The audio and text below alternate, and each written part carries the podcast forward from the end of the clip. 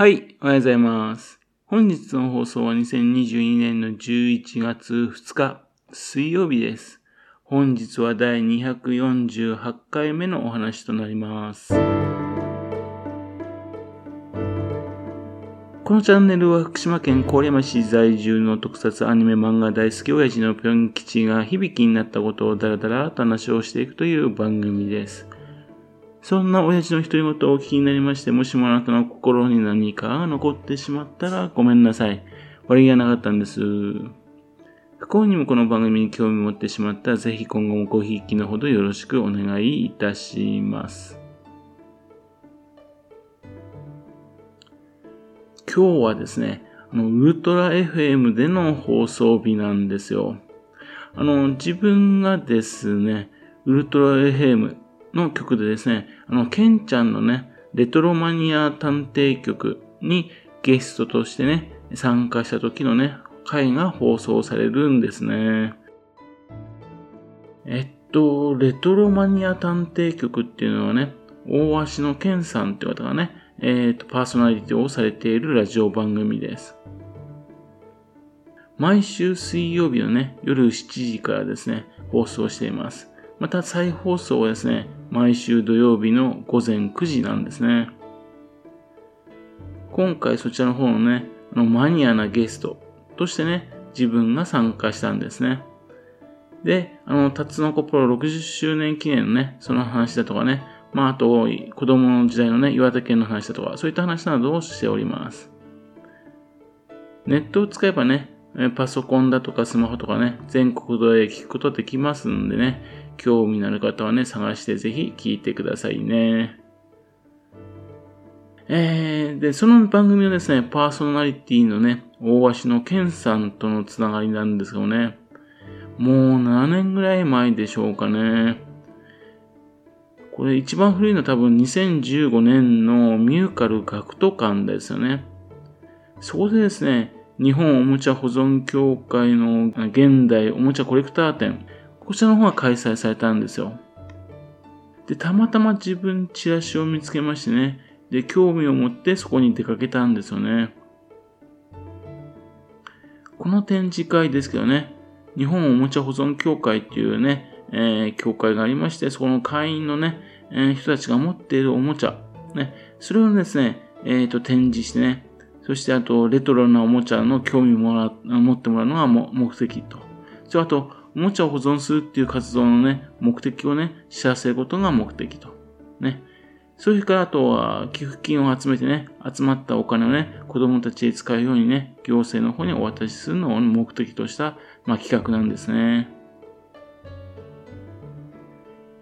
ところがこの展示会なんですけどね、ミューカル学徒館っていう場所がね、悪かったのからね、全然人がいなかったんですね。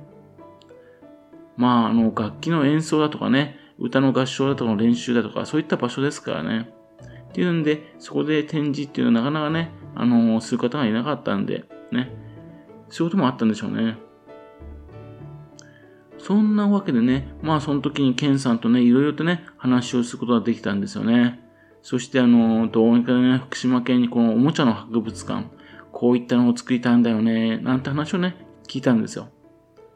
いや、面白い人がいるなぁと、ね、思ったんですね。それでですね、ラジオのペロチの方のメンバーの人たちにね、そのことを紹介したんですよね。それで、その次に行われたコレクター展の時にですね、ぜひ行きましょうよっていうんで、ペロチのメンバーの東兵衛さん、ね、そちらの方を連れて行ったんですよ。東兵衛さんもね、おもちゃのコレクションがすごいんですよね。仮面ライダーに関してだったらですね、かなりなコレクションじゃないかと思うんですね。自分が亡くなったらこれをね、宮城県のね、登米市のね、石森章太郎のね、記念館、ふるさと記念館にね、寄贈してほしいって、いつも言っていますからね。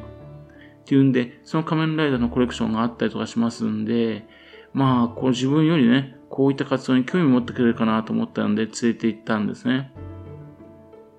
おもちゃのね、コレクター同士だったらね、まあ、以心伝心、意気投合、ね、まあ、すぐにね、和気あいあいとなるんだろうなーってね、で期待したんですが、なんかですね、雰囲気が悪いんですよ。互いにですね、コレクションに何を持っているのか探り合いするんですね。そして、折あらばね、俺はこういうものを持ってんだぜとね、マウントを取り合うっていうね、コレクターにはよくありがちな展開なんですね。コレクター同士はね、これざれ合いみたいなもんなんでしょうかね。横から見てるとね、これはコレクター同士はね、合わせちゃいけないもんだな、なんていうふうに思っちゃったりしましたね。もうそれからね、互いにですね、どのくらい相手がね、持ってるかって分かっているんだと思うんですけどね、今でも時たまですね、すぐこれを行ってますよね。そして互いにどれくらいね、おもちゃのコレクション持ってんだよねってね、思うんですけどね。そんなわけでね、その時はあんまり雰囲気良くなかったんでね、こちらの方は個人的に日本おもちゃ保存協会のホームページをね、こうチェックしていたりとか、あるいは検査がね、街のフリーペーパーの方にね、取り上げられてね、記事がね、よく出てたりしましたんで、そういったのを読んだりとかですね、その活動に着目していたんですよ。そんなある日の時ですね、なんかどっかのイベント行った時ですね、東兵衛さんがね、ケンさんとね、意気投合しちゃったみたいで、今度ペルチのゲストにね、呼んでくるからな、と言ったんですよね。